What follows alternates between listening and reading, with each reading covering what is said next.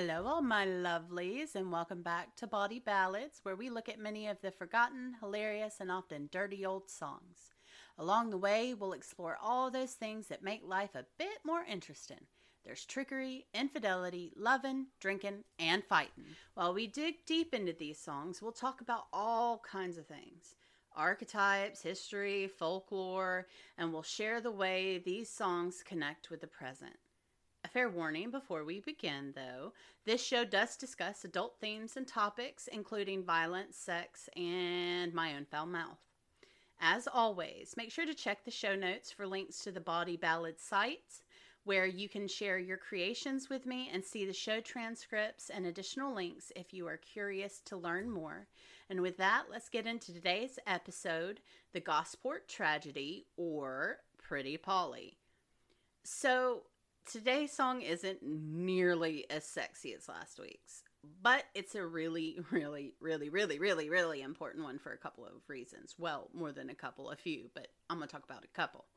First off, Pretty Polly, which is the eventual variation of Gosport Tragedy, is the song that got me so damn obsessed with this topic. I had first heard Pretty, Call- Pretty Polly off a Judy Collins album.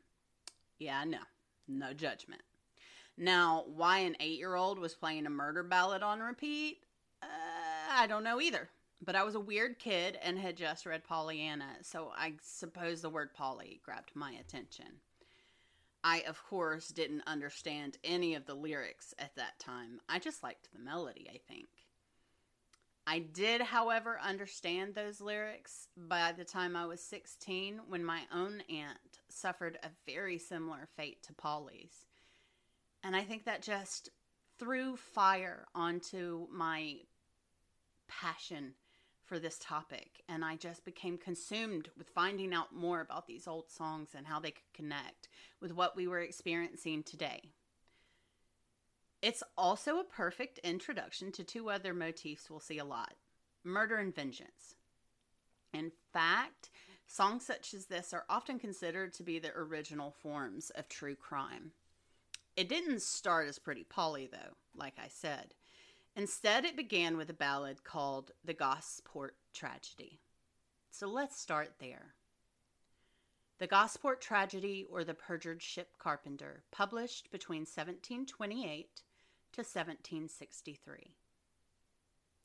In Gosport of late there a damsel did dwell, for wit and for beauty did many excel.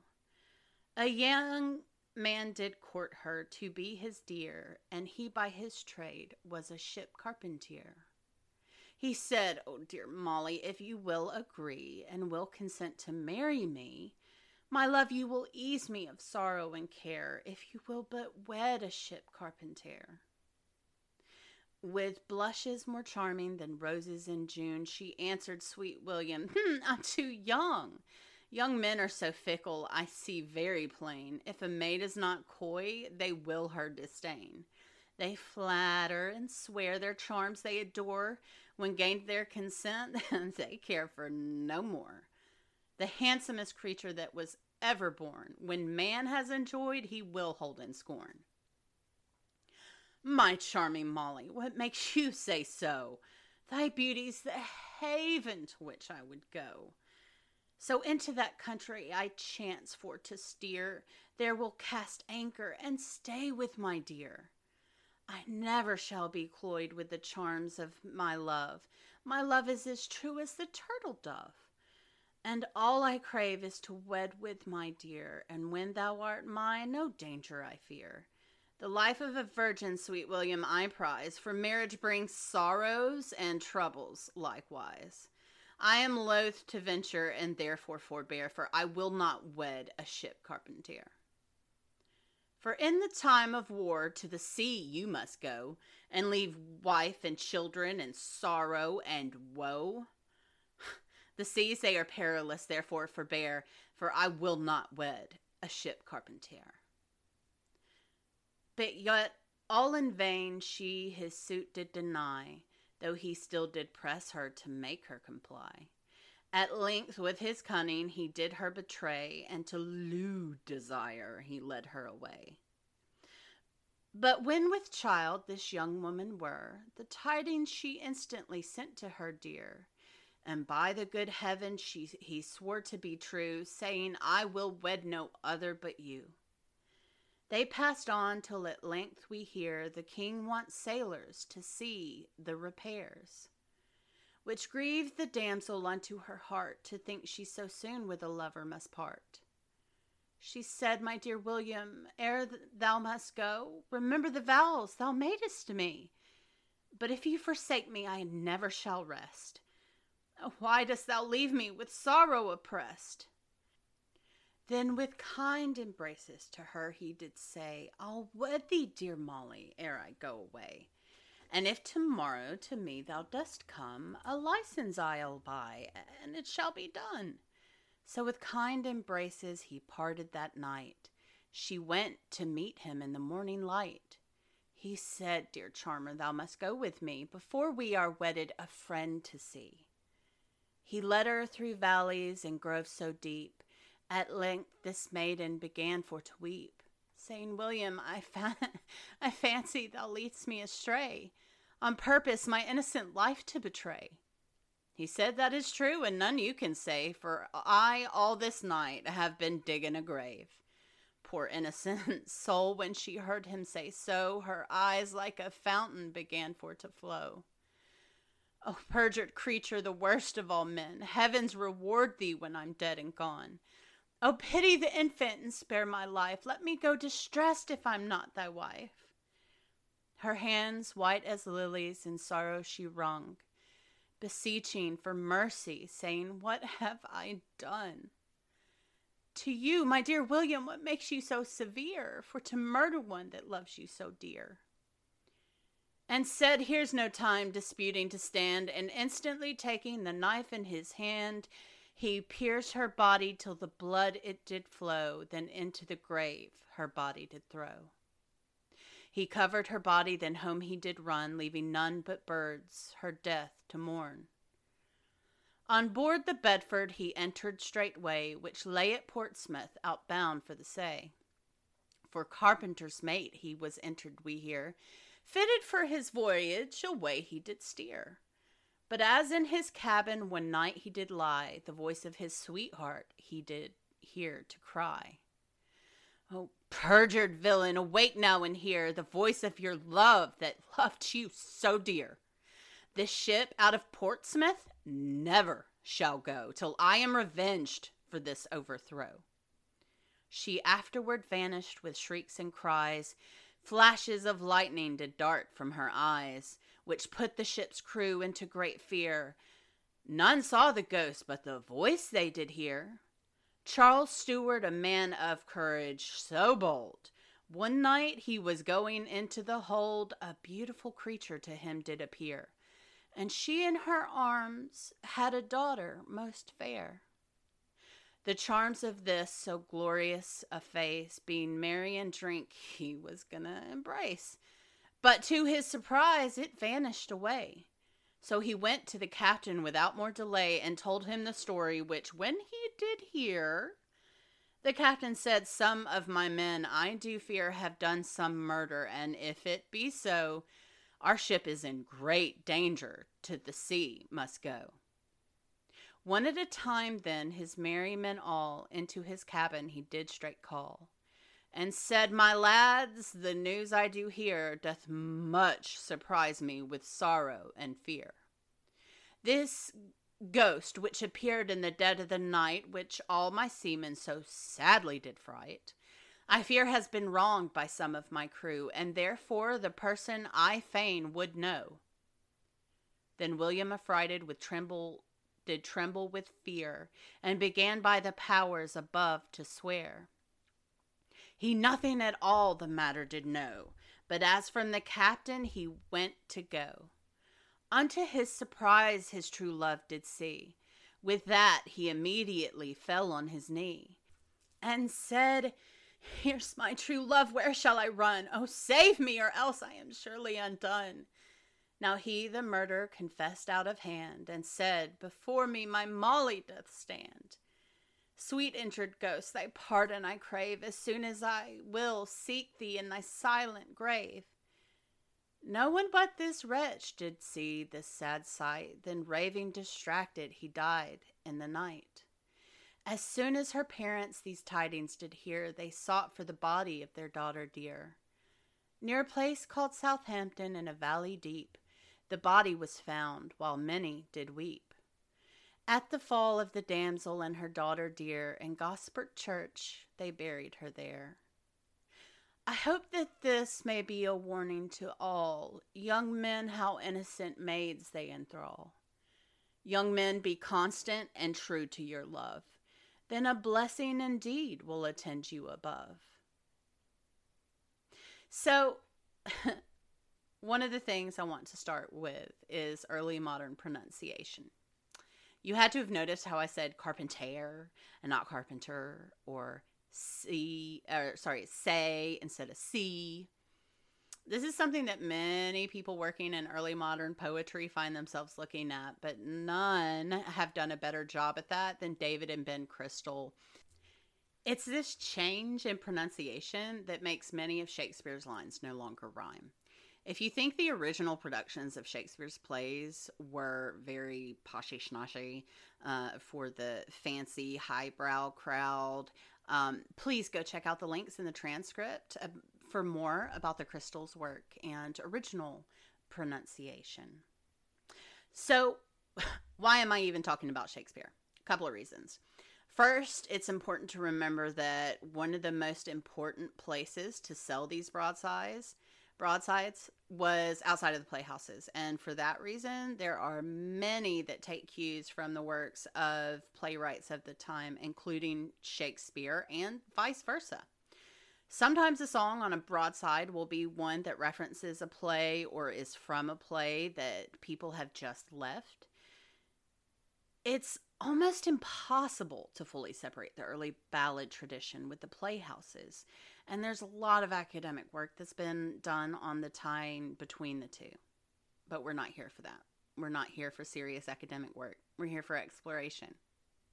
So, the second reason is that Shakespeare is known for playing around with words and structure because Shakespeare didn't play by the rules either. And we credit him for introducing plenty of words to the language, and that is the evolution of language, which tends to want to simplify itself as we move forward. If we can say something in three syllables instead of eight, we gonna do it. This is also one of those great songs where we get specific place names that make my research fingers twitch and itch because I want to know if it's actually true crime and what information I can find that might possibly match the story. We are given three names Portsmouth, Plymouth, and Gosport but Plymouth is more of a side detail to give information to where the body was found.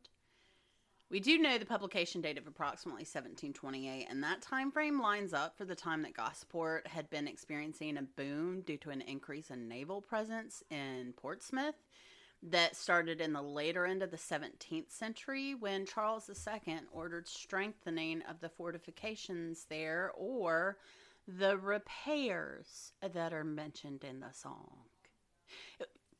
It would be wonderful if a historian in the area could go dig around in some dusty archive and find any murder trials from the late 17th or early 18th centuries that could be possible matches.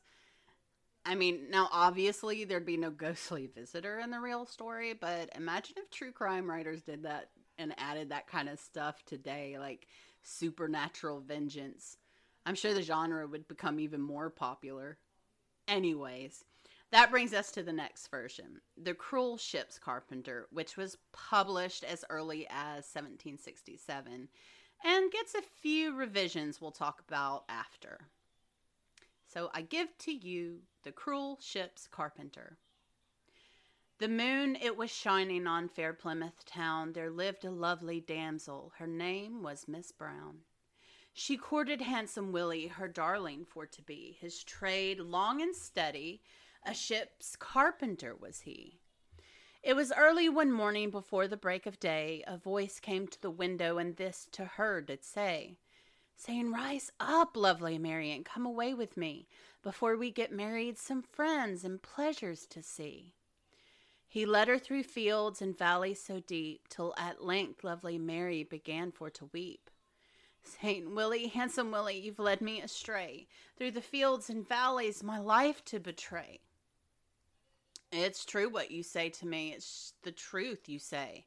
For late, late last night I was digging your grave, your grave that is open and spades standing by, and down in the grave your fair body must lie. And he stabbed her, he stabbed her till the red blood did flow, and into the grave her fair body he did throw.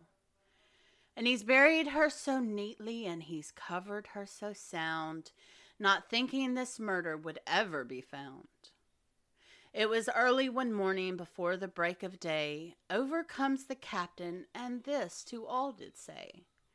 There's murder on shipboard has lately been done. Our good ship lies in mourning and cannot sail on. Then up and spoke one sailor, Indeed, 'tis not I. Up and spoke another, The same I do deny. Then up spoke young Willie to damn, curse, and swear, Indeed, sir, not I, sir, I'll vow and declare.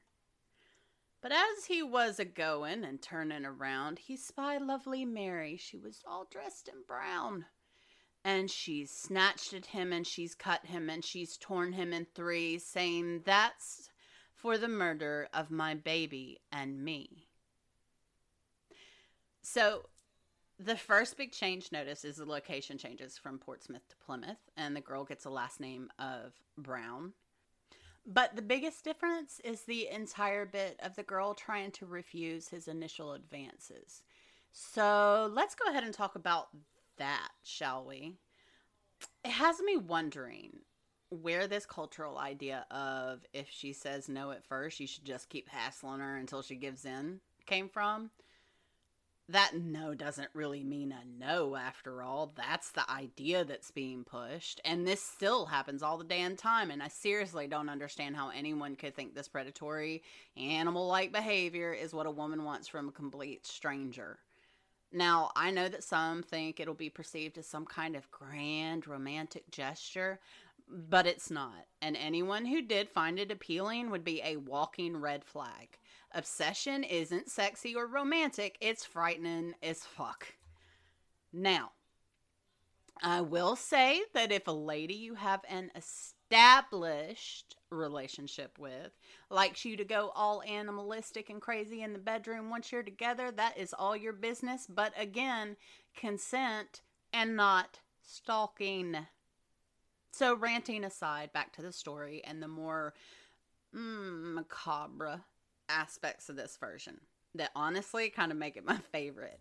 And it is for sure the detail that made me want to go digging deeper into the ballads out there. It was like the moment I discovered that the original Grimm stories were brutal and bloody. There's no king's justice here, just the vengeful wrath of a fury. There's one thing that stuck out to me on this read that I hadn't noticed before, though, and that's the use of the word brown, both as a last name and to describe how she was dressed. It's such a weird descriptor for a spectral ghost, too. Whatever word you'd use to describe a ghost that can literally rip someone into three different pieces, it's not brown. But it's a clear hint to the creative process I can imagine the author sitting there thinking, what the shit rhymes with around? Also, remember what I said about pronunciation earlier? This is where it becomes important. If you're someone who pronounces that D at the end of around, then that rhyme does not make sense at all. However, if you don't pronounce the hard D, uh, then it makes perfect sense. So if you say around, down, uh, it works. So it works for Southern folks, I guess. Anyways, I also have to wonder what the rejects were if the writer finally settled on Brown of all things. Like, they could have just changed the line and had something that ended with down, like, drug him down. But no, we get Brown. So the story gets stripped down further into what we have today with Pretty Polly. Now, it's important to note that these songs did sometimes go by some other titles. So the other titles for these songs are Love and Murder, big fan of that one. Polly's love, Nancy's ghost, Molly the betrayed, and the fog bound vessel. So, with all that said, let's look at the lyrics of our final version, Pretty Polly. Oh, Polly, pretty Polly, would you take me unkind? Polly, pretty Polly, would you take me in kind?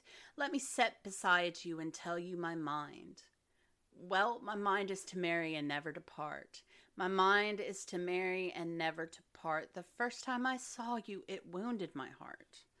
Oh, Polly, pretty Polly, come along with me. Polly, pretty Polly, come go along with me. Before we get married, some pleasures to see. Oh, he led her over mountains and valleys so deep. He led her over hills and valleys so deep. Pretty Polly mistrusted and then began to weep. Oh, Willie, little Willie, I'm afraid of your ways. Willie, little Willie, I'm afraid of your ways. The way you've been rambling, you'll lead me astray. Oh, Polly, pretty Polly, your guess is about right. Polly, pretty Polly, your guess is about right. I dug on your grave the biggest part of last night. Oh, she knelt down before him, a pleading for her life. She knelt down before him, a pleading for her life. Let me be a single girl if I can't be your wife. Oh, Polly, pretty Polly, that never can be. Polly, pretty Polly, that never can be. Your past recitation's been trouble to me. Oh, he went down to the jailhouse, and what did he say? He went down to the jailhouse, and what did he say? I've killed Pretty Polly and trying to get away. And that's it. After over approximately 300 years, these are the bare bones we are left with. But they still work. All the same meaning is still there, it's just been simplified. And this brings us to today, where Pretty Polly has become a consistent favorite in various genres. One of my favorite variations is by a group called the Congo Cowboys, an amazing group out of South Africa that I have linked in the show notes.